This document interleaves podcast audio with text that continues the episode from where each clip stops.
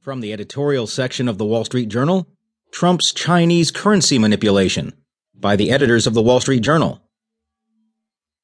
Donald Trump says he'll declare soon after he takes office that China is a currency manipulator because it is devaluing the yuan against the dollar. He may want to rethink that.